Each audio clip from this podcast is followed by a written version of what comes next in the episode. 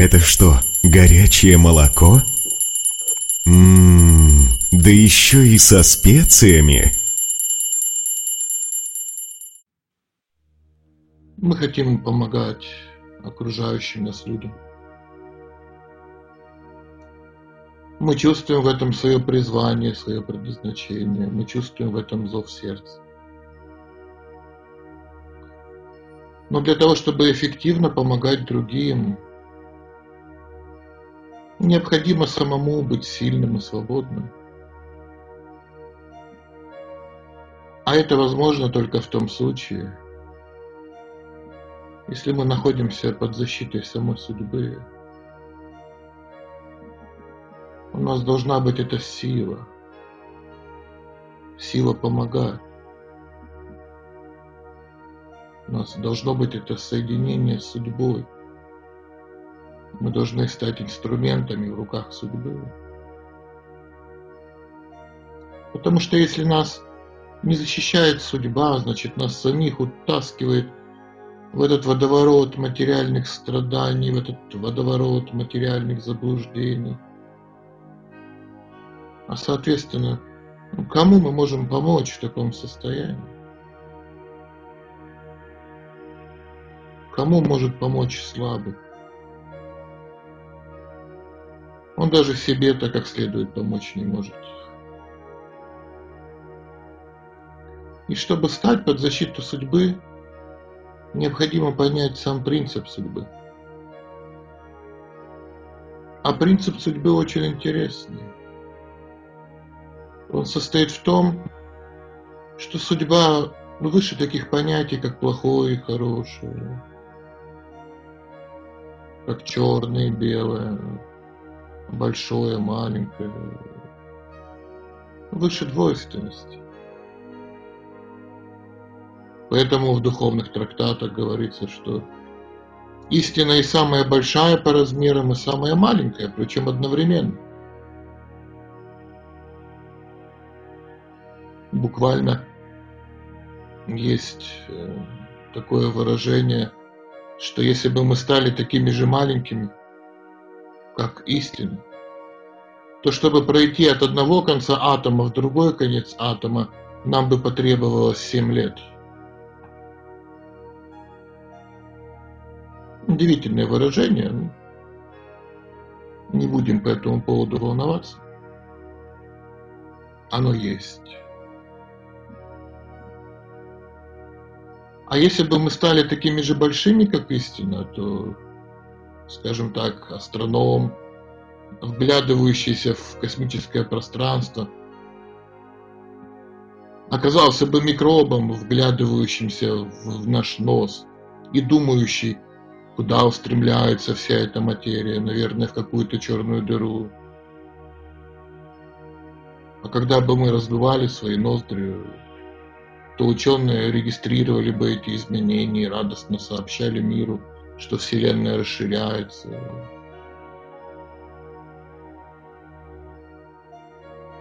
И процесс очищения сознания состоит в том, чтобы принять все эти явления одновременно. Противоположные явления. Истина их способна объединять. Пока мы видим только полярные стороны любого явления, мы находимся в иллюзии восприятия. Какую бы крайность мы ни ударились, мы не сможем ощутить счастье. Мы не сможем понимать реальность так, как она есть. Реальность, которая объединяет в себе все, что есть вокруг нас. В принципе, люди признают, что судьба есть и что есть законы судьбы. Ученые люди сотни лет пытаются разгадать рукописи на неизвестных языках, тратят огромное количество денег, отдают свои жизни. Что они ищут? Конечно, они ищут законы судьбы. Всем хочется понять законы судьбы. Что со мной будет? По каким законам я живу? Разум именно для этого и дан человеку, чтобы он смог понять истину целиком. Но вместо этого зачастую он изобретает новые формы веществ, которые отравляют его разум. Ничего так много не придумывается, как новых видов спиртного. Самые популярные диетологи дают людям советы, как лучше избежать похмелья после пьянки. И зачастую все это даже называется наукой. Представьте себе, что в школе по вождению нас вместо того, чтобы учить водить машину, учили бы выбирать себе хороший гроб или место на кладбище. И это значит, что с помощью своего совершенного разума, разума, который дан нам судьбой, в конце концов мы должны научиться понимать, что нам делать в той или иной ситуации, которую нам посылает судьба. Это и есть разум. Мы не должны классифицировать события по принципу плохое и хорошее. Мы должны постараться понять, что надо изменить в своем сознании и поведении, чтобы идти вперед. Разум нам дается не для того, чтобы стать судьями, не для того, чтобы стать критиканами. Разум нам дается для того, чтобы понять подсказку судьбы, понять намек, прочитать между строк, что я должен изменить в самом себе, в какую сторону мне теперь двигаться, как мне подкорректировать свой путь, не отклонился ли я, не заблудился ли я, вот в чем суть разума. А мы начинаем критиковать. А мы начинаем искать недостатки у окружающих нас людей. Находим их и наслаждаемся этим. Пьем яд оскорблений. Пьем яд зависти. Пьем яд критики.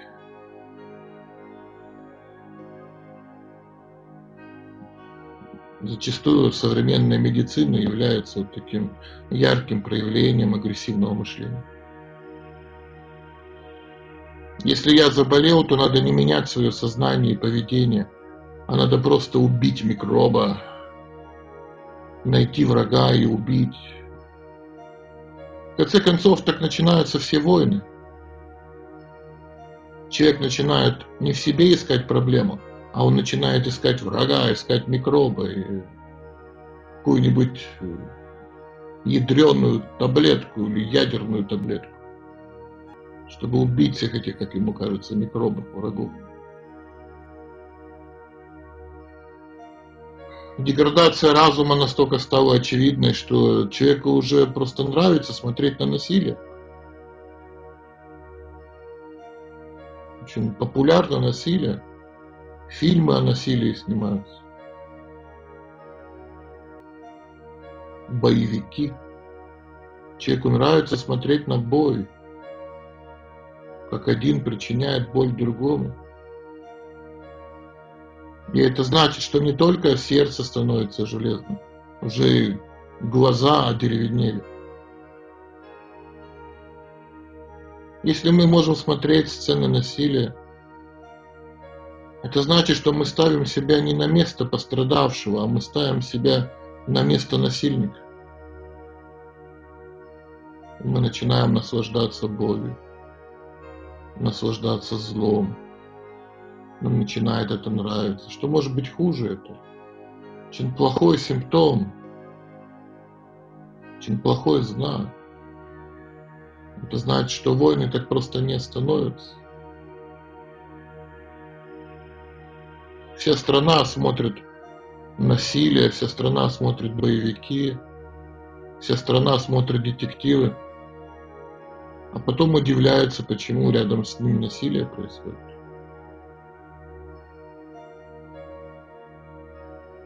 Парадокс. Мы не замечаем то, что нам самим нравится наблюдать за насилием. А потом боремся как-то с самим насилием. Ничего не получается. Насилие продолжается, нужно остановить насилие в самом себе, перестать бороться с этим внешним врагом, направить все усилия на внутреннего врага, на самого себя. Один из мудрецов говорил, что одна просмотренная сцена насилия отнимает день жизни. Поэтому человек должен или остановить насилие, или хотя бы закрыть глаза. Иначе судьба сделает свои выводы. Судьба понимает, что нам нравится. Судьба понимает, что мы хотим увидеть. И судьба вылечит нас. Это будет судьбоносное лечение. Готовы ли мы к нему? Вот в чем вопрос как однажды около 50 любопытных собрались на мосту Хашимина и для того, чтобы понаблюдать за самоубийством молодой девушки. Девушка решила покончить жизнь самоубийством, и люди увидели, собрались. О, интересно. их собралось так много, что мост не выдержал их веса и рухнул в реку. И погибли фактически все, кто был на мосту. А девушка посмотрела на все это и передумала. Развернулась и пошла домой. Судьба, она такая. Судьба понимает, как деградирует наше сердце. Судьба понимает, степень нашей испорченности и пытается нам помочь. Пытается нам показать всю абсурдность нашего мышления, всю парадоксальность того, что мы хотим, и той правды, которая нас окружает. Мы должны дать себе отчет в том, что мы не хотим навести порядок в своем собственном сердце. Что нас больше устраивает бардак. И бардак внутри себя, и в конце концов бардак вокруг нас. Мы боимся наводить порядок.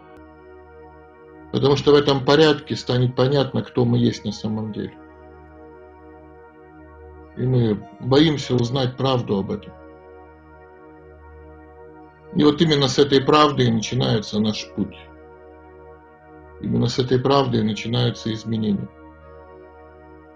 Именно с этой правдой, в конце концов, начинается счастье. Это та цена, которую нужно за счастье заплатить. Цена правды. Правды перед судьбой, и правды перед самим собой.